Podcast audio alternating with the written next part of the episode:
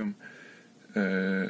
ایک چیز self discipline کے بارے میں جو مین چیز ہوتی ہے، وہ یہ ہوتی ہے کہ آپ جو ہے وہ مشکل فیصلے کرو، اپنی زندگی جو ہے وہ مشکل گزارو، تاکہ آپ کو جو ہے نا لانگ ٹرم فائدہ جو ہے وہ آپ کا دماغ سوچے۔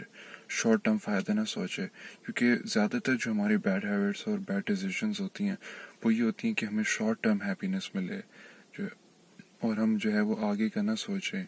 تو شارٹ ٹرم ہیپینس ہی ہمیں جو ہے وہ بعض اوقات جو ہوتی ہے وہ ہمارے لیے نقصان دہ ہوتی ہے، جو ہمیں آگے جا کے جو ہے وہ جس کی وجہ سے کافی پرابلمس فیس کرنی پڑتی ہے۔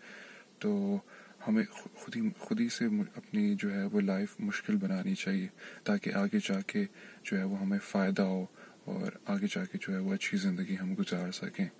اگر ابھی کا ہم سوچیں گے تو ابھی جو ہے وہ ہمیں فائدہ ہو جائے گا اور شارٹ لیکن وہ کافی شارٹ ٹرم کے لیے ہوگا۔